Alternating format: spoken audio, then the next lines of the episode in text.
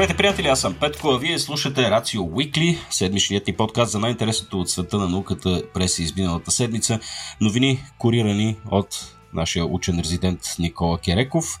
А, да видим какво не е подготвил за днес Кереков. Аз, както обикновено, обаче ще седя просто отстрани, ще хънкам, ще мънкам а, и ще се правя, че допринасям с нещо повече от а, просто леко да променям динамиката на монолога на Никола. Е, Петко, не, не дей така, не дей така. Според мен темата днес ще е достатъчно близка, за да можеш да се включваш доста адекватно. В крайна сметка, целият месец ни беше посветен на храна и ще спазим традицията. Ще си продължим да си говорим за храна, Просто интересно, бъде... е, интересно е, между другото, че, че отдаваш мълчанието ми на некомпетентност, а не, а не на съзнателен избор, просто да те слушам. Аз съм, аз съм сигурен, че ти е и по-лесно така. В смисъл, едва ли ти е лесно да ме прекъснеш, аз съм доста такъв mm-hmm. е, ви, вирален? Как се нарича по-модерно му? Mm. Да, да, да. Ай, ми не, със сигурност ще прекъсна Никола и този път. Прекъсвай вероятно... ме смело, Петко. Не ми да, вероятно, веро, вероятно няма да е на място. Аз съм забелязал съм, между другото, че водещия на някой подкаст или, или дебат, когато той прекъсва събеседника си, публиката никога не му прощава, а, докато, обратно, докато обратното е по, по-приемливо, според мен. Така че и ти можеш да ме прекъсваш, когато намериш за добре. Сигурен съм, че тя, публиката ще го приеме доста по-добре. Тук с, с, с това нещо искаш да покажеш колко по-тежка е работата на водещия, нали? Разбира се, Никола. Точно така. Аз имаш пълното ми съчувствие във всеки един момент. Много се радвам, Никола.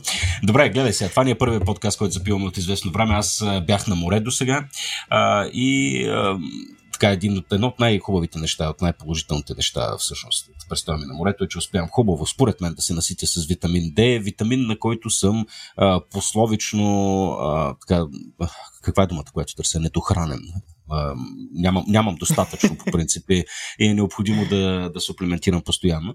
А, та, ето на, на морето винаги се чувствам добре, тогава не се налага и да, и да, и да суплементирам. А, чувствам се в цветущо здраве, хапвал съм си само черно копче, така че буквално се чувствам сякаш съм рестартирал живота по някакъв начин. А, та, предполагам, че много хора така използват лятото именно за един такъв момент да презаредят батериите и да предозират отново с а, така, нещата, които са им толкова жизненно необходими и са толкова дефицитни през зимата. Та, mm-hmm. Не само а, витамин D, очевидно. Не само витамин D, да. А, но витамин D със сигурност е така сериозен проблем, хроничен. Ние сме говорили неведнъж за него с, с теб и а, така очевидно учените започват да търсят и някакви други различни решения, а, тъй, защото да можем да си го набавяме по някакъв а, начин, а, без да се налага да седиме пък винаги на слънце, тъй като на някои хора живота им просто не винаги го позволява. А, така какво е това интересно решение, Никол, което всъщност аз знам какво е, няма да се прави на ударен.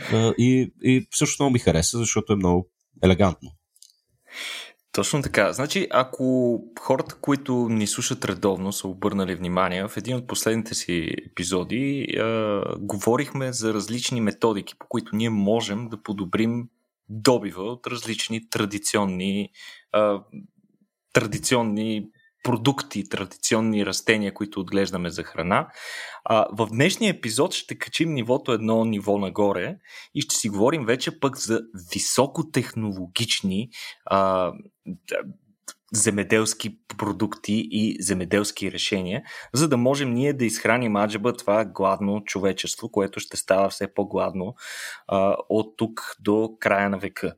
Та Конкретно в случая, както ти добре спомена, витамин D е един много съществен проблем, особено по отношение на развиващите се нации. Оказва се, че там дефицита на този важен витамин е доста често срещано явление всъщност. Голяма част от хората дори не съзнават, че нямат достатъчно витамин D, а той е много важен и то не само в процеса на растежа, разбира се, тогава е най-важен и затова, разбира се, децата с недостиг на витамин D са най-необлагодетелствани и съответно страдат от най-сериозните ефекти.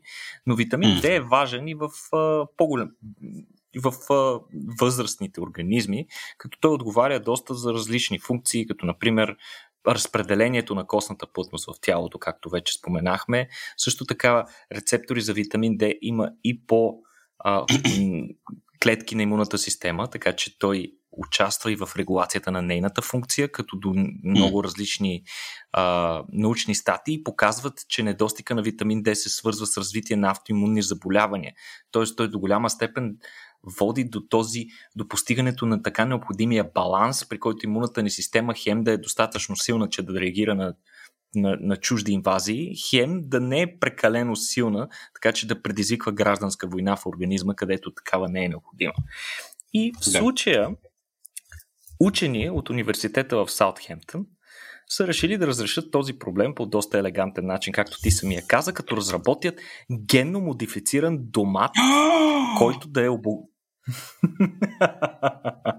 Как смеят? Ужас, нали, Петко? Как смеят? Та въпросният геномодифициран домат ще е обогатен на провитамин D3, така че ние с този домат да си поемаме съответно необходимата ни доза витамин D, без да е необходимо да се излагаме продължително време на слънце, каквото, каквато е практиката в а, индустриализираните страни, където почти 90 кусор процента от населението работят и прекарат по-голямата част от деня си на закрито. Mm-hmm. Сега, а, трябва да кажем поначало какъв е проблема с доматите и що трябва да ги обогатяваме на витамин D. Те не си ли го правят нормално? Оказва се, че си го правят. Тоест, естествено, доматите генерират въпросния провитамин D3 и те го генерират не само в плодовете си, но също така и в листата, стеблата. Но се оказва, че в последствие този провитамин D3 не поема по традиционния си път в бозайниците да се превърне в витамин D, а започва да се разгражда и да се превръща в други вторични метаболити, които са необходими на домата. Така че в плодовете в крайна сметка, вече зрелите домати, почти няма витамин D. В смисъл, доматът не е традиционен източник на витамин D. Гледайте, Новото не. поколение, обаче, на, на доматите, а, могат да произвеждат този витамин D. Как са го постигнали учените? Интересно е, че те в случая са използвали не тези ужасяващи ГМО технологии, а, които сме свикнали да вкарват гени от риби, насекоми, бактерии и така нататък. Mm-hmm. Ами, е доста по-елегантно. Те използват CRISPR, така познатият ни CRISPR-Cas и благодарение на това произвеждат CRISPR-Cas зерзават, ако можем така да го наречем. Като в случая CRISPR, между другото, като технология Петко, освен, че е доста добър за вкарване и махане на гени, една от функциите на които той е изключително добър и много лесен за използване, много ефективен, е в спирането на работата на гени. Така нареченото блокиране или изключване на гени. Как не, става не. това? Еми като се използва машинарията на CRISPR, за да се повреди един ген, така че той да не може да работи. Mm-hmm. Сега, това, това звучи жестоко, нали така? Смисъл, mm-hmm. що ще повреждаме нещо, което работи? Обаче, обаче, оказва се, че може би три четвърти от а, методите ни свързани с селекция на а, зеленчуци, в които те подобряват с течение на годините своите качества, са свързани именно с изключване на гени. Оказва се, че а, понякога да изключиш ген е по-добре, отколкото той да работи. Иначе казвам, ние можем, може би отнемаме част от адаптивността на тези растения, но пък ги правим с по-подходящи качества за нас. А ние пък вече с земеделието си им осигуряваме оптимални условия, така че те да нямат нужда от тези специфични адаптационни а, качества. Сега, а, по този начин, изключвайки един конкретен ген, а, учените са успели да произведат домат, който а, може да произвежда много повече витамин D3 и да, го настър... и да го натрупва в тъканите си, като въпросният ген по принцип е отговорен за разграждането на провитамин D3 до холестерол. Тоест, спомнете си, има провитамин D3 в доматите, обаче те го разграждат, за да го превръщат в други метаболити. И сега какво правим? Ние спираме този ген, който разгражда витамин D3 и този витамин D3, който се произвежда, започва да се натрупва, тъй като растението не може да го разгражда. И по този начин в тъканите на растението имаме много повече витамин D3. Сега, а, нека да споменем нещо много важно. Това е една от най-новите технологии, най- а, последна дума на, техник, на, на биотехнологията по отношение на а, геномодифицираните растения. А, тъй като в случая, за разлика от предишни а, методи, които вече споменах, не се използват гени от други организми, дори не се използват вкарване на гени от други домати, а ние просто а, буквално а, оперираме с наличните гени в, даденият, в дадения култивар и изключваме един конкретен ген. По това нещо, всъщност, този метод много повече наподобява, много повече прилича на традиционната селекция, а единствената разлика е, че вместо да отнема десетки години, може да се случи буквално за дни. Така че можем да го наречем като този, тази форма, чрез използване на CRISPR а, вместо, вместо другите GMO технологии, е, можем да го приемем като една форма на ускорена селекция. Тя е до така степен а, форма на ускорена селекция, че ако някой прибегне към CRISPR технологията за подобно нещо и получи някакъв култивар, буквално няма а, лабораторни методи, по които ние да установим, че е използван CRISPR. А, Иначе. А, сега, Никола, това е, това е много, много интересен и силен аргумент, който по принцип има, има способността да, да, да, да обори или смекчи всички страхове, които хората имат в ГМО културите. А, и въпреки всичките тези атрибути на този аргумент, ти гарантирам, че никой няма да разбере за него, никой няма да го чуе, никой няма да го слуша и ужаса ще продължи да съществува по отношение на ГБО храните. Но ами, продължавай за доматите, да. Да, надявам се, че, надявам се, че все пак хората, които ни слушат, ще, ще, ще, ще, добият необходимо, ще, да така се кажем, ще yeah. ги просветлим за разликата между отделните ГМО, а, ГМО а, растения, въпреки че, ако трябва да бъдем честни, и другите технологии няма нищо. А, до сега не е имало никакви проблеми с никой от тях. По-голямата част от тях вече са навлезли в економиките на различни държави. Разбира се, Европа традиционно е по-консервативна и тук има много сериозен проблем с законодателството по отношение на приемането а, на даден ГМО организъм. Но Оказва се, че а, новата биотехнологична революция, свързана с CRISPR, натиска доста и законодателството да се промени. И се оказва, че всъщност а, от всички европейски държави а, Великобритания може би е най-напред в това отношение и то след напускането на, на Съюза, след напускането на Европейския съюз, Великобритания а, полага много сериозни усилия да промени своето законодателство по посока на това а, растенията, получени чрез CRISPR технологията, да минават една доста по-лекотена процедура на сертификация и да навлизат много по-бързо и лесно в а, традиционното фермерство. И в това отношение те буквално водят доста Европа, като те смятат буквално до година всички подобни а, а, биоинженерни растения да минават а, такава улекотена и скъсена процедура. Ще видим какво ще се случи. Те ще най-вероятно ще се насладят за първ път на въпросните домати. А, иначе, интересното е, че а, учените са помислили и за, за всичко, буквално за, за да за да са абсолютно сигурни, че няма да има никакви странични ефекти, те реално са използвали първото поколение, след като е възникнала CRISPR а, реакцията. Тоест, те не използват растенията, в които предварително е вкаран CRISPR, защото вътре в тях вече имат въпросния, а, как да го наречем, въпросните компоненти на CRISPR, машинарията, която извършва въпросната редакция. Нали, някой ще каже, еми ако го изедем това, какво ще стане? Нали? Та машинария ще влезе в нас и ще може да ни редактира нашите гени. Ще станеш и... на хълк, нали? Най-малкото, да. И затова те използват а, реално първото поколение, т.е. поколението на тези домати, в което вече няма CRISPR компонентите, които отдавна биха се разградили. И сега какво показват първите тестове на въпросните домати, които са извършени между другото в оранжери, разбира се, защото не можеш това е по принцип пътя. Първо се тестват в а, оранжери, които са затворени. А, има а, двойна система за сигурност, така че спори от тези растения да не могат да излязат на, навън. Нали? Има много сериозни мерки за безопасност, които се а, възприемат. Та във въпросните оранжери учените установяват, че буквално няма разлика в вида и формата на растението, т.е. неговия размер, всичко било абсолютно също, както и състава на плода. Плода изглежда по същия начин, а, интересна истината, учените, които работят на тези а, продукти, имат уникалната възможност да ги опитат първи, тъй като те, разбира се, не са разрешени, все още не са сертифицирани, но пък учените могат да поемат този риск, ако го искат.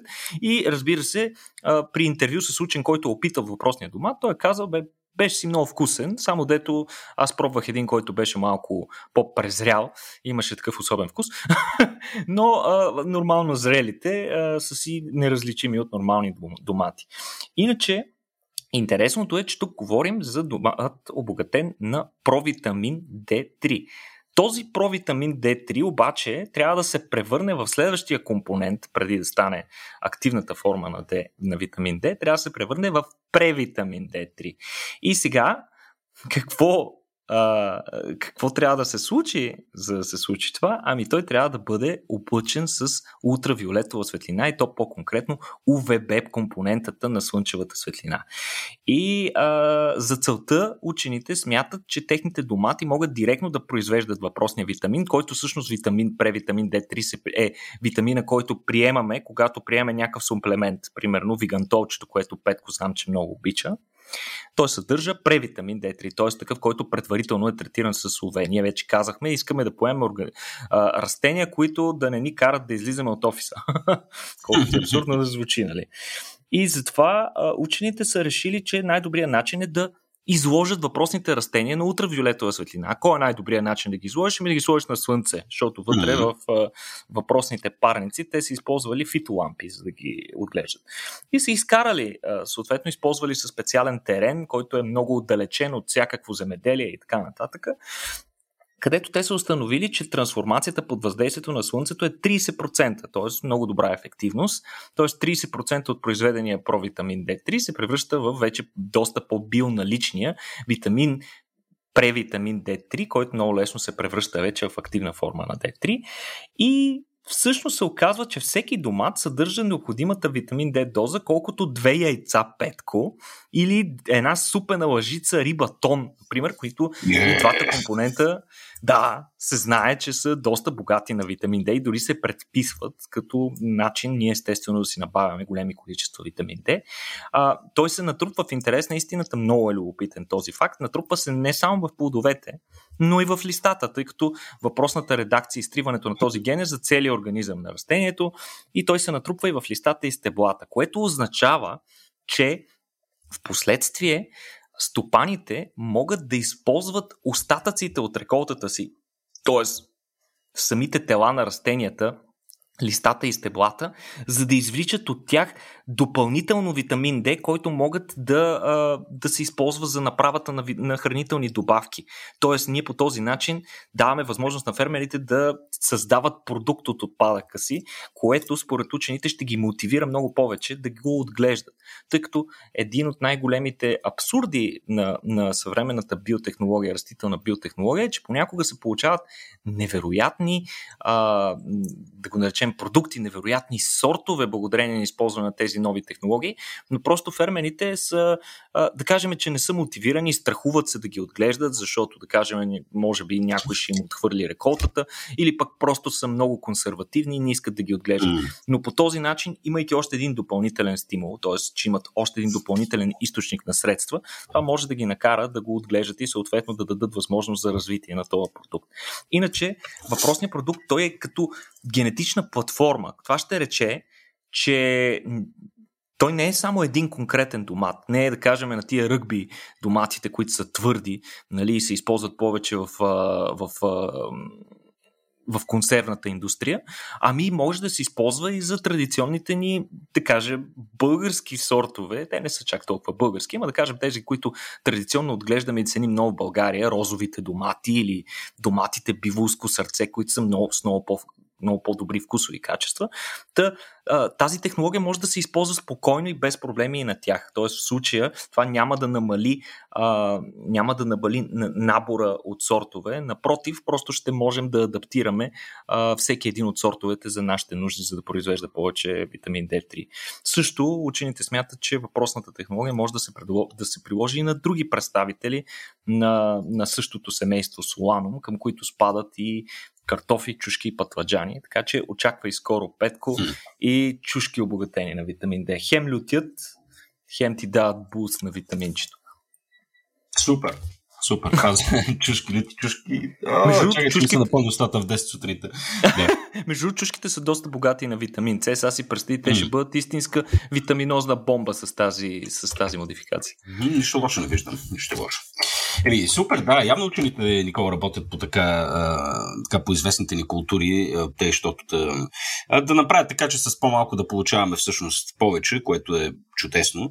А, за някои неща пък, от друга страна, ние, понеже сме пристрастени а, и просто сме такива организми, които се привързват много към различни субстанции, там пък е необходим, може би, другия подход. Там искаме пък да има повече, па вътре да има по-малко от нещо. А, такива примери, вероятно, са с, с всички продукти, които са сладки. А, на всички не се иска да ядеме неща, кексчета или каквото там, каквото там ни е по вкуса. Пък ако може да няма захар вътре, би било супер. Uh-huh. А, нали?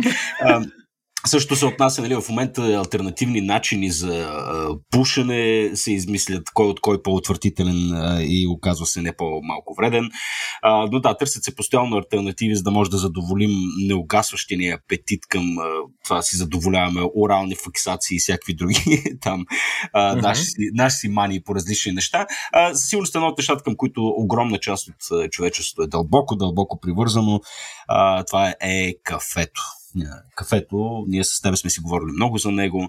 Аз съм отлично, отличен опит, мога да кажа, че, нали, съжалявам за клишето, но наистина без кафе нещата не изглеждат добре през деня. Живота не е същия. Точно така, да. И те, и те е необходимо да са минимум, минимум 3. А, проблема, е, да, проблема е, че сега не три, не три от воле, три разпределени в различни части от деня. А, проблема е, че хем се улавям, че имам нужда от него, хем пък в момента, в който го консумирам, а, заедно с прилива на енергия, така малко ми се и намалява толеранса към някакви други неща. В смисъл започвам, нали, по-фокусиран съм, по-енергичен съм, но пък а, лекичко се и поизнервям. Така че кофеин е, има малко двояк ефект. А, та, така или иначе сме тръгнали, Никола, си говорим за ГМО храни и, и, и прочие модификации, които предстоят. Явно, че и кафето в момента някой му е мерник, за да намали количеството кофеин в него. Как ще стане това? Ами, ти хубаво между другото, че, че си представител на хората, които консумират често им много кафе, защото двамата с теб реално сме паралелни в това отношение, защото при мен пък има парадокс. При мен кафето а, действа доста неприятно. Всъщност всички тези леки а, неприятни ефекти, които спомена, най-вече изнервянето, тази една такава продължителна тревожност, нещо ти е така ти трепти по лъжичката, както се казва на, на, на, на, по народному. И в последствие, разбира се, при по-късна консумация след 3 часа след обяд, при много хора се наблюдават нарушения в съня а, и така нататък.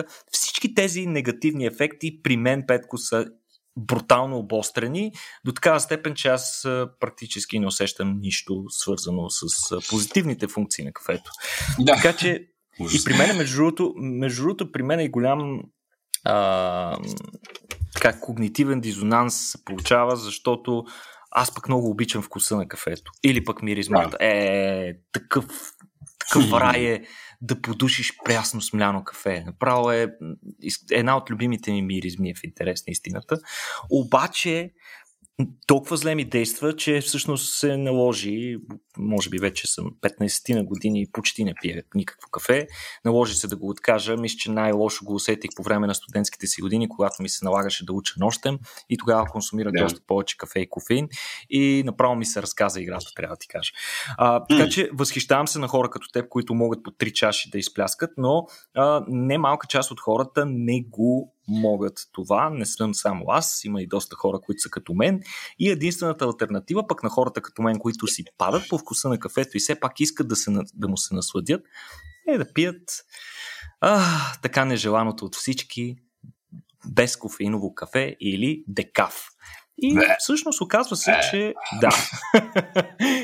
това, това е бързата ти реакция. Добре, Петко, твоето впечатление какво е от декафа? Смисъл, сигурен съм, че си пил някъде. Наложило ти се, очевидно не по своя. Е, пил съм, да, да, да. Ами, е, това е точно когато наистина ми се пие е, кафе, но вече осъзнавам, че минавам на четвърта чаша, примерно, и не е окей. Съм си вземал е, дикафа. Дали, дали защото просто вече съм изпил три чаши кафе или не, не е съвсем лошо, но съм пробвал сутрин.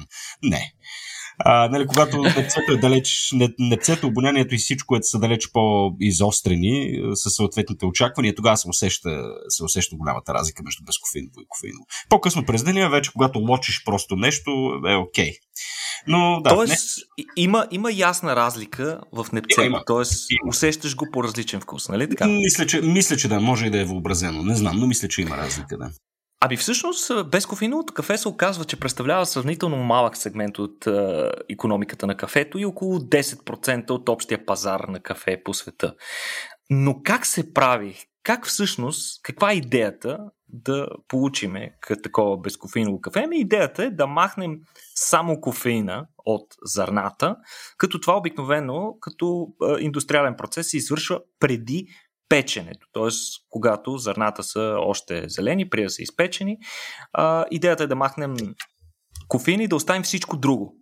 И до каква степен трябва да махнем кофеина? Ами съвременните методи за екстракция на кофеина, съвременните методи, които включват органични разтворители, а, и, и, и например, вода а, също така се използва водна екстракция при затоплена, леко затоплена, но не гореща вода, или пък така наречения метод с супер критичен въглероден диоксид. Нали, това е вече пък най-модерните методи, при които най-малко от а, допълнителните съставки се извличат и се извлича най-точно пък само кофеина. Те успяват на 97, между 97 и 99,9% от кофеина да го разкарат от кафето. Обаче, Проблема е, че няма как. Винаги се губят и част от другите компоненти, които специално при ароматните компоненти, много е, много е критично и важно това е, че а, именно тези компоненти в аромата на кафето, които се ценят най-много, се съдържат в най-низки концентрации. И ние съвсем малко да ги пипнем тях и ценителите на кафето веднага писват, абе не става, това е гадно. И сега а, в момента дори в момента, между другото, има сортове на кафе арабика, което е най-често срещаното кафе, което се използва в съвременния свят, mm-hmm. които сортове по естествен начин са развили способността да не произвеждат никакъв кофеин. Те нямат кофеин. Те са получени чрез естествени промени, свързани с изключването на някои конкретни гени, продължение на дългогодишна а, дългогодишна селекция, да, точно така. И те нямат кофеин. В смисъл, буквално ензимите, които участват в производството на този алкалоид, са прецакани при тях и те не ги правят.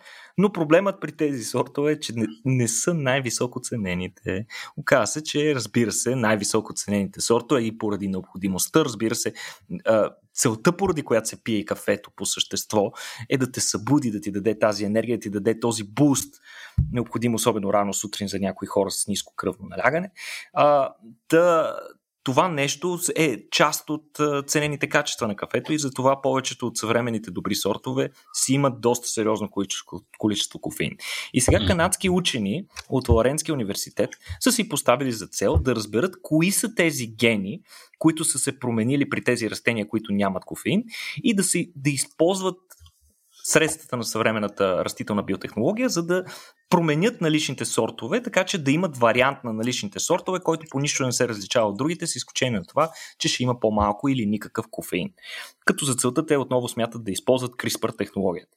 За целта обаче те първо трябва да разберат кои са тези гени. Оказва се, че ние не ги знаем още всичките и затова тези хора сега са хванали да секвенират геномите на някои от известните сортове, за да разберат кои са тези ензими и да могат да ги изключат. Един от проблемите на сортовете, които не произвеждат кофеин, е, че те обаче продължават да произвеждат един друг алкалоид, който се казва теобромин. Теобромина по принцип е по-характерен за чая, но го има и в кафето, както разбира се и в чая също има кофеин. Те са сравнително близки а, по състав съединения, буквално могат да се превръщат едно в друго, а, но а, теобромин има сходен ефект. Тоест, някои от негативните ефекти на кофеина се споделят и от теобромина, макар че доста по-нисък е този ефект. Затова въпросните геномодифицирани с CRISPR технология растения ще си поставят за цел и теобромин да нямат. А, сега, обаче, е, е, тук този. Тук си говорим много за кофеин и за кафе и така нататък, ама кафето нали вече трябва да изключим варианта за intelligent дизайн, нали Петко? В смисъл, че кафето, кафето е направено от един висшестоящ създател, който е видял, че ние сутрин не сме достатъчно ефективни и го е направил специално за нуждите на хората да могат да си го върят и да... Категорично е така. нали? Толкова е магично неговото, толкова е магично неговото, неговото действие. Но всъщност а, се оказва, че а, и, ние не знаем с абсолютна сигурност каква е причината. Най-вероятната причина за производството на, на кофеин в кафето е, че той е алкалоид, който има силно инсектицидно действие. Т.е. защитава растението от това различни насекоми да го ядат отделяйки го в листата и своите тъкани и, и особено в плодовете, разбира се, те пречат на различни а, растения да унищожат реколтата. Но пък да. има интересни данни, които показват, че свръхвисокото съдържание на кофеин именно в плода и в цветовете а, се използва от растението, за да манипулира опрашителите си и особено пчели, като е установено, че кофеина в, в, в цветовете на кафето води до пристрастяване на някои пчели към него. Иначе казано, дава им един, един допълнителен стимул и, на пчелите така рано сутрин да минават през кафените плантации, за да ги опрашат и тях и разбира се, за да си дадат необходимия буст да са по-енергични през деня. А, но Добре, тук очевидният въпрос, който някой човек би ни се задал е защо ние да се впускаме в това биотехнологично приключение, да прилагаме разни нови методи, които не знаем какво ще ни предизвикат. Ние всъщност знаем, ама айде да кажем някои хора а, се притесняват защо не използваме класическият метод на хибридизация, на кръстосване, при който да, то даже в случая не е хибридизация, защото кръстосваме сортове на един и същи вид, ние да кръстосваме два сорта. Примерно кръстосваме една арабика, която има добър вкус, с такава, която няма добър вкус, но пък няма кофеин. И така в продължение на много поколения ние да получим в крайна сметка растение с добър вкус и без кофеин. Ами оказва се, че арабиката изобщо кафето, което гледаме, има някои специфични характеристики и това е един от, една от най-характерните му, един от най-характерните белези е, че различните сортове почти не могат да се кръстосват помежду си. Това е толкова трудно, че почти невъзможно и най-вероятно би отнело столетия ако използваме традиционни методи. Това, между другото, е една от причините а, съвременните сортове кафе да са много стабилни във времето те не могат да се кръстосват помежду си и затова като имаш един сорт в една ферма, пък съседна ферма се гледа друг сорт, те не се замърсяват помежду си. Това се знае от край време, че е така. А, а, това, друг... а това се дължи на факта, че те са много генетично разнородни или напротив, защото си пък приличат? Не знаем. Не знаем каква е причината. Може би има някакви, има някакви чисто морфологични разлики в начина по който, примерно, изглеждат цветовете, че те да не могат да се опрашват различните сортове помежду си. Или пък, както казваш ти, някаква генетична бариера. Има някакъв проблем. И ние го знаем това от край време, че конкретно при арабиката това не се случва. Другия вид кафе, който гледаме, вторият по популярност кафе, който се казва робуста, това нещо се случва доста по-често, но този вид кафе е много по-рядко с отглеждане. Говориме си за разлики десетки пъти. Така че ние трябва да намерим решение за арабиката, за да не се налага да прекарваме по 25-30 години, за да а, получим чрез класическа селекция. Друг сериозен проблем, между другото, е, че дори да получим успешно растение, се оказва, че, ай това вече аз не го знаех. В смисъл, знаех, че а, кафе, кафените плантации са нещо, което е обикновено, м, така да се каже, бизнес, който се развива в поколение. Хората, които са гледали кафе, нали, техните mm-hmm, деца mm-hmm. и може да се проследят буквално 6-7 поколения назад. О, не ми казвай, е че така? не е така. Или? А, не, напротив, така е. Напротив, именно така е. И причината а, за това е, че okay. растението кафе, след като изникне, докато стигне до момента да произведе плодове, минават между 20 и 25 години. Да, бе. Ха. То да, това е като, 25 като мас... години. Като маслините. Да, да. Е, гати. Маслините са такова растение, което, нали, докато израсне дървото и даде първото си такова, даже при тях, даже може и малко повече, мисля, че 40 години бях.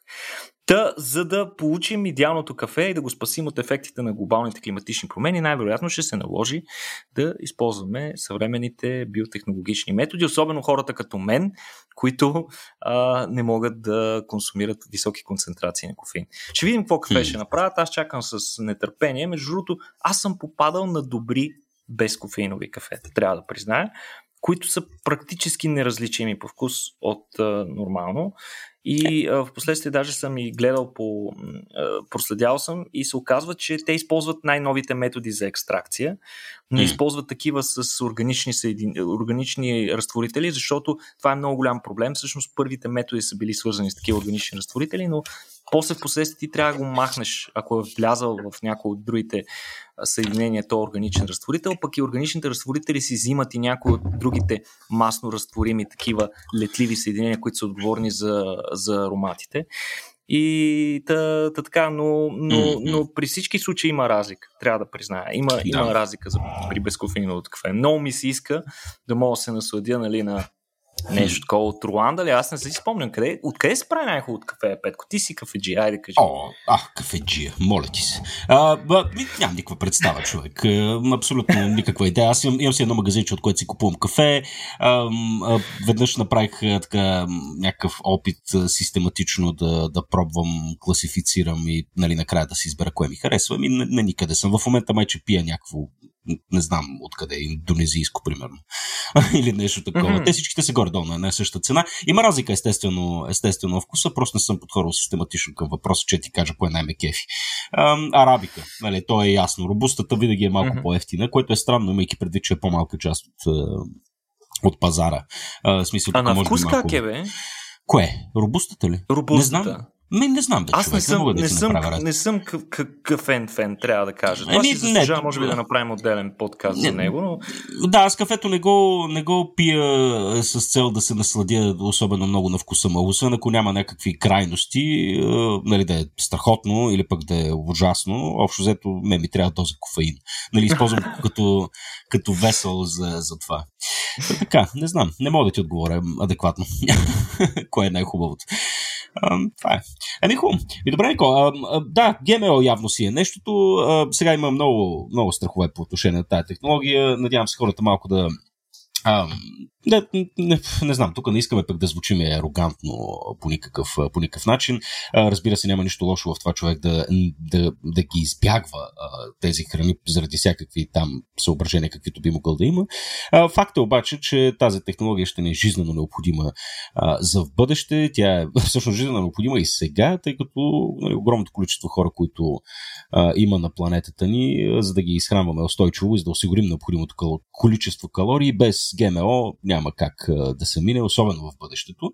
А, сега един от огромните проблеми на земеделието, естествено, вие сте добре информирани хора, сигурно ви е известен е така, монокултурите, монокултурите, а, а, така до голяма степен се явяват проблеми за почвите и за опрашителите и за... Има, има редица, редица проблеми свързани, свързани с това, че засяваме огромни количества от едно и също нещо.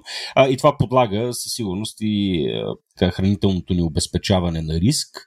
А, тъй като едно изненадващо, един COVID по царевицата, например, е необходим, за да буквално, за да се лишим от доста сериозен процент от наличните ни хранителни запаси много рязко и много бързо. А, и това, за това нещо има исторически прецеденти. Разбира се, повечето от вас са чували за големия ирландски глад, за който сигурно Никола ще спомене, когато а, една болест по картофите унищожава една реколта и буквално съсипва цяла една държава и променя демографския и облик за поколения напред. А, да, със сигурност трябва да се работи в посока да се модифицират тези култури, с които толкова сме свикнали, на които толкова разчитаме за ред неща, не само за храна, биогорива, каквото друго кажете, каквото друго искате. Та, Болестта срещу тези заболявания по растенията със сигурност е едно от основните ни оръжия за оцеляване на цивилизацията ни в променящи се климат и появяващи се от никъде бацили. щем не щем, това ще е начина. Та, а, имаме вече а, редица такива генно модифицирани растения, които са по-устойчиви на определен климат, на определен, да, така против а, различни паразити, да речем. А, но не случайно споменахме и картофите, тъй като картофите, Никола, ти вече ще разкажеш малко по-подробно, но доколкото разбирам са едни от най-устойчивите растения, могат да растат на най-различни места. Така ли е всъщност? Абсолютно. В смисъл всеки, mm. който се е разхождал из България и особено из Родопите, където почвите не са чак толкова богати, знаят, че едно от нещата, което расте навсякъде, е именно картофа. Но картофа, който в момента е толкова популярен, той е третият основен източник на храна по света след пшеницата и ориза.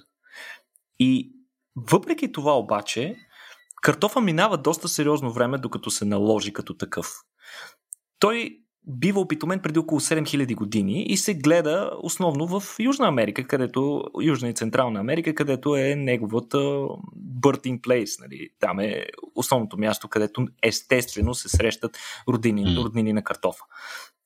Те са дошли много, много по-късно в Европа, през 16 век. Значи ние, говорейки си за картофите и знаеки до каква степен съвременните ни кухни се основават на тях, ние смятаме, че те винаги са били с нас.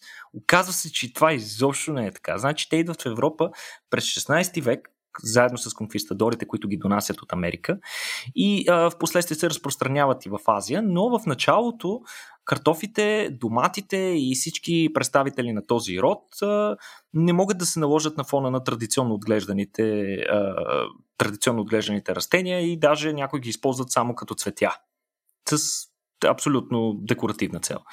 Цветя. отнема им буквално няколко... Ами, не знам, растения. Представи си както ние гледаме палма, хората едно време са гледали картоф саксия. А, отнема им векове буквално векове да, за да станат популярни и всъщност пика на тяхната популярност започва да се появява едва към края на а, средата и края на 18 век. Като а, фактически а, те се разпространяват не само в а, Азия и в а, Европа, както споменахме, те в последствие отиват и в Африка. Като в момента Африка е изключително важен а, производител на картофи, като много от хората разчитат на, за прехраната си именно на тези а, растения. Но плесента, която ти спомена, между другото, като един от най-емблематичните примери, в които заболяване по растенията. Трябва да кажем, между другото, че може би над 80% от известните ни вируси са по растения, не са по животни. А, тъ, а, това са само вирусите, но по тях има и различни други а, патогени, като конкретно а, една от основната причина за възникването на така нареченият ирландски картофен глад в средата на 19 век, при който умират 1 милион човека от глад и емигрират още 2 милиона, основно отивайки в Штатите, Австралия и така нататък. Та, очевидно е било много сериозен проблем. Та, заболяването, което го предизвиква е плесента, която се казва фитофо, фитофтора инфестанс, която е известна като чума по чума по картофите. Очевидно, сравнявайки заболяване при хората, което има ужасяващи последствия за човешката популация, а, с нещо такова, трябва да ви е ясно какъв е бил ефекта. То се разпространява изключително бързо, обхваща цялата реколта, тъй като тогава, както и Петко каза, се са използвали монокултури, буквално един или два сорта картофи, които всички са били а, много а, уязвими на това, а, на, на това заболяване. Всички са се разболяли и тотален колапс на реколтата в продължение на няколко години. Сега, оказва се, ние от тогава сме се справили. В смисъл, отгледали сме различни други а, сортове, които са устойчиви на, на въпросната чума, но се оказва, че тя има роднини днес. Този, т.е. този патоген той не спи, той еволюира и има все още роднини, които застрашават съвременната реколта на картофи. И те предизвикват много, същ, много сходни ефекти на въпросната чума по. И те също поради тази, прилича, поради тази причина продължават да се наричат чума по картофите. Те предизвикват постепенно и прогресивно почерняване на листата, а пък картофите, които са всъщност в корените, подземната част на растението, те почерняват също, много бързо изгниват и много трудно се съхраняват и освен това остават доста по-малки. Сега, за да се справят с това, в Африка какво правят? Е, както сме свикнали да правим петко, пръскаме с много фунгициди. Както имаме инсектициди, хербициди, т.е. едните за борба с насекомите, другите за борба с плевелите. И имаме и фунгициди, които пък се борят с а, патогенните плесени и гъбички. Mm. И всъщност те пръскат толкова яко, че им коства около 100 долара на хектар. при средна изкупна цена от 150 долара на тон картофи. Сега не знам един хектар колко картофи дава, но това очевидно е много сериозен разход на, на фермерите. Особено в Африка фермерите никак не са заможни, а пък Съответно, съответният патоген набира сила през последното десетилетие, като в момента нанася щети за около между 500 и 800 милиона а, долара в субсахарска Африка, където доларите, така да се каже, не ги копаят. А, да. Имат сериозни проблеми хората и това нещо сериозно застрашава тяхното битие. Та а, учените се, се опитали да култивират устойчивост, като прехвърлят един ген за резистентност, който някои сортове го имат, други го нямат. Тази, този ген осигурява устойчивост и се взима обикновено от див, диви видове картофи, не такива, които са сортове, които се използват и се прехвърлят на съвременните сортове. Обаче mm. проблема с съвременния картоф, за разлика от дивия му събрат, е, че той е тетраплоид. Какво ще Какво рече значи? тетраплоид? Ами, ние петко сме диплоиди което ще рече, че имаме по две копия на всяка от хромозомите. Ага. Някои растения, особено, особено тези, които са култивираните растения, един от начините да произвеждат по-големи добиви, по-голям плод, нали, за да служат за нашите конкретни цели, е ние да ги правиме полиплоидия. В смисъл, т.е. да създаваме условия тези а, растения да копират генома си още веднъж, да имат два пъти по-голям геном. Като имаш два пъти по-голям геном, той е по-ефективен и произвеждаш повече продукт. А, очевидно това е нещо, което се случва в растенията. Няма тетрапоидни хора и при животните това е патогенно. В смисъл, животно с, с 4 копия на една хромозома умира. Мисля, mm. не се развива. Но при растенията това е доста често срещано. А, и обаче проблемът е, че като имаш 4 копия на дадена хромозома, ти трябва да имаш във всяко от копията копие на този ген. И то не се получава. Просто много трудно се случва това нещо, тъй като за пренасенето на само един такъв ген са били необходими 45 години при конвенционалното кръстосване. Съответно, в случая, за да го постигнем това нещо, трябва да използваме вече по-сериозни технологии. И тук вече не става дума за CRISPR, става дума за а, целенасочено прехвърляне на цели гени с а, вече традиционните GML технологии и всъщност учени от така наречения International Potato Center, Петко. Има и такова нещо. е, що да не? Ама това ще бъде страхотно. Представяш си, като те питат къде работиш, е, там работя. Звучи престижно, трябва да се Та те са произвели нов високотехнологичен генно-инженерен картоф, който се казва 3R. 3R, тъй като генът за устойчивост, хората са го наречи, нарекли R, нали, от Resistance, та тези хора използват три различни гена за устойчивост, които, а, които са устойчиви към различни разновидности на плесента, което дава възможност едновременно да я защитиме от и както от съвременните плесени, така и от възможността им те в последствие да си обменят гени и да еволюират.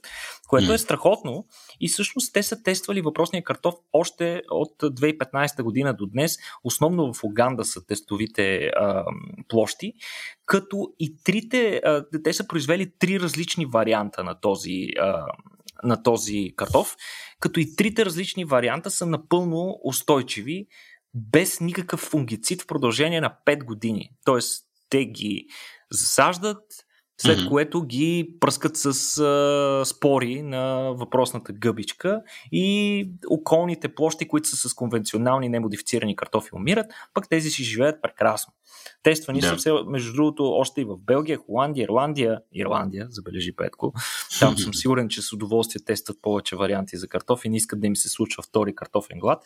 В Великобритания, Швеция, САЩ, Индонезия и дори в Бангладеш а, така че навсякъде, където е тестван този картоф, той дава чудесни резултати с висока устойчивост и, както казах, дълготраен аспект въпросните а, сортове. Нали, ако получим един сорт, който ги има, те вече са получили такъв сорт, който има и трите различни гена за резистентност, а, би дал възможност за по-продължителна устойчивост и не би дал възможност на патогена да еволюира лесно.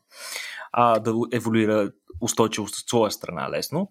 Иначе, а, за да гарантират, че въпросните растения са безопасни за отглеждане, както при всяко ГМО растение, те са провели дългогодишни тестове които са показали, че продуктите на тези гени, те са всъщност са получавали картофи, след което тези картофи са стривани чрез различни химични методи, се анализира техния състав и се оказва, че продуктите на тези гени не са токсини, а са вещества, които водят по-скоро до апоптоза на инфектираните клетки на картофа. Тоест, когато съответният патоген инфектира клетките, той започва да се храни с тези клетки, докато са още живи и да се размножава вътре в тях.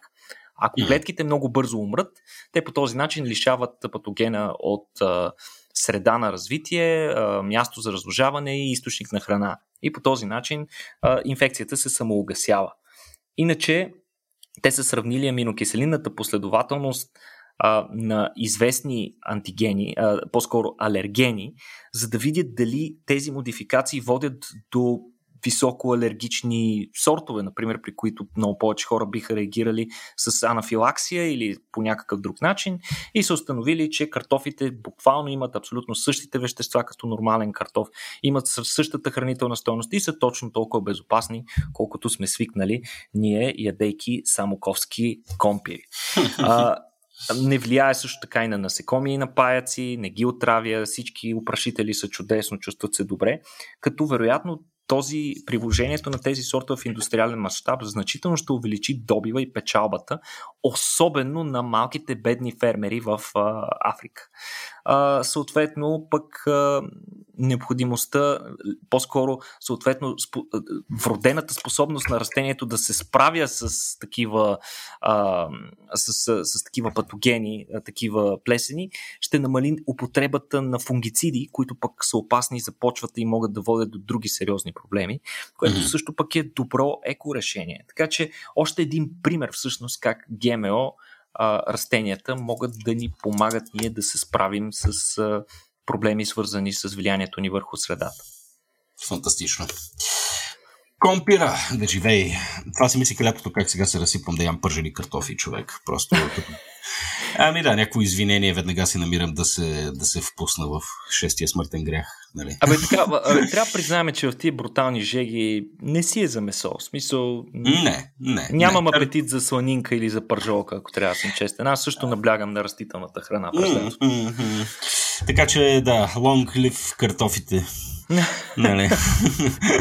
Добре, а, ами хубаво, Никола. Сега картофите на всички са ни ясни. Всички се надяваме те да са наоколо, да се променят така, че да са по-полезни, по-устойчиви и общо да, да не ни се налага път да се лишаваме от тях, че си ги обичаме.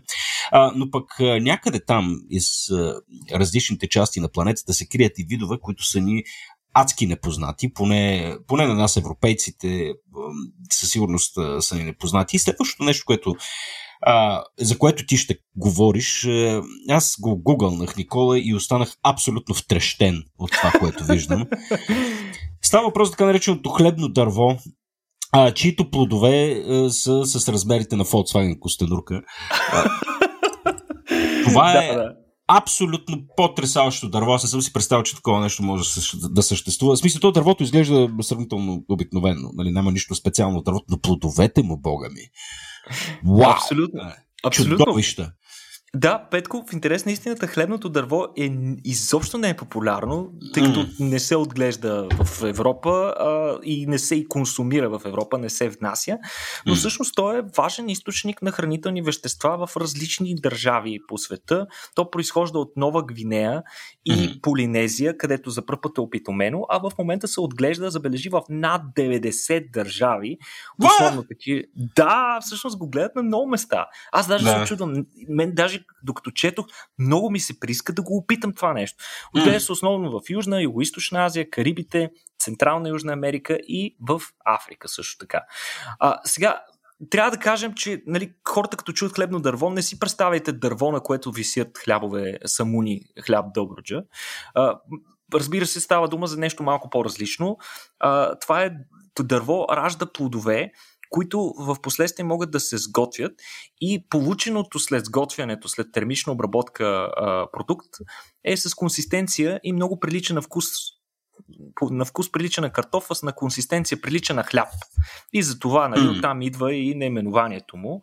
А, иначе а, растението е много продуктивно и много хранително. Едно дърво може да дава до 200 плода на сезон, като всеки плод както Петко каза, има изумителната тежест от между 5 и 6 кг. Освен това, веднъж като порасне, дървото е изключително устойчиво. И сега нови изследвания, които са направили учените, показват, че това хлебно дърво в следващите години ще расте чудесно, въпреки климатичните промени, които настъпват в различни райони около тропиците. И особено в Африка. Това означава, че това е една от малкото ни култури, които няма да пострадат толкова много от климатичните промени. Нещо повече. Климатичните промени могат да разширят дори ареала на местата, където то може да бъде отглеждано. И а, по този начин учените предполагат, че безпроблемно може да се отглежда това растение и то да ни дава храна поне до края на века. А, също така, плодът му е много богат на скорбяла, може да се мели и за брашно, така че ние можем и дълготрайно да го съхраняваме. Нищо чудно, след няколко десетилетия, както до сега никой не го е пробвал, в един момент, като почнат да, да ни измират. да. Ами да, като почнат да ни измират поради климатичните промени другите култури, да минем на хлебно дърво. Не е сигурно. Хм. Сега, какво са направили учените? Ами те са характеризирали сегашните хабитати на дървото и са използвали различни климатични модели, които предсказват по какъв начин ще се развият климатичните промени в следващите десетилетия. И това нещо, този модел се го ръннали до 2080 година и са показвали, че всъщност ареала на това растение ще се намали глобално само с 4%. Това е защото пък на други места той ще се увеличи, пък на тези, които оригинално са отглеждани, може да се намали повече, но в крайна сметка дървото ще може да се гледа на, на много повече места. А, пшеницата и ориза обаче, за съжаление, като примерно сравни, култура, нали, растения, с което а, те са пуснали същия модел. А, при тези растения се показва, че климатичните промени ще бъдат много, по, много по-силно ще засегнат тези, а, тези растения и те ще могат да бъдат отглеждани на много по-малко площи. Те са много традиционни. Ориза и пшеницата са нещо, нали, което казахме, че са основният, основният растение, което хората използват за храна в момента, но може да се окаже, че това няма да е така след да кажем, 50 години. Mm-hmm. А, Иначе може да се отглежда, между другото, въпросното растение по доста устойчив начин, без да вреди толкова много, колкото класическото земеделие, тъй като няма толкова вредители по него. Не се налага толкова много да бъде пръскано или да бъде обработвано с различни химикали. По-малко изкуствени торове изисква. Освен това, учени са открили различни методи, по които то може да се гледа на така наречените ивичесто земеделие, където имаш една ивица от дадена култура, до нея имаш ивица от друга култура и всъщност сянката, която правят тези растения, помага на други растения да виреят по-добре, а пък отделно под земята растенията си обменят метаболити и, и си помагат едно на друго, като взаимно увеличават добива от всяко от тях. Така че а, до голяма степен хлебното дърво може да ни помогне да имаме доста по-сигурен достъп до храна, така нареченото food security, което в момента момента на индустриализирания свят, нека кажем откровено Петко, никога не е било проблем. Тук не познаваме глада от доста време. Ние така от края на комунизма, може би, но в Западна Европа от доста, доста по-рано. Не се очертава скоро да го познаваме, но пък климатичните промени могат да променят това. Така както Европа в момента е на върха на вълната, нещата могат значително да се променят. Да. А но мен е интересно. Аз като така на външен вид плода, бе, интересно изглежда и би го пробвал. Вкусно изглежда това ценщо. Аз се чудя, това, да, това дърво добре, че не е високо, тъй като знаем тая, тая абсурдна статистика, кокосовите орехи, колко хора убиват годишно. А пък той е мастодонт, ако падаше от високо, това е наистина. Но да, гугълнете, може да, да го проверите, мисля, че Jackfruit 3 се нарича на английски, или просто хлеб на дърво. Разгледайте го, изглежда абсолютно абсурдно, да нойде, да нойде вкусно, че както изглежда, когато вече съм на някаква по-респектираща възраст, може би ще е част от диетата на всички ни. Оставяме ви сега с тая мисъл, с едни хубави благодарности за това, че ни слушахте и този път и с надеждата, че ще го направите и следващия. А пък междувременно, ако искате да подкрепите това, което правим, сайта е patreon.com, наклона на черта RACIO.BG. А, или просто да отидете на нашия вебсайт, да си купите тениска, да си купите билет за следващото ни събитие или просто да разкажете на ваш близък, познат или приятел за нас. Благодаря ви, че бяхте с нас и днес и до следващия път. Чао!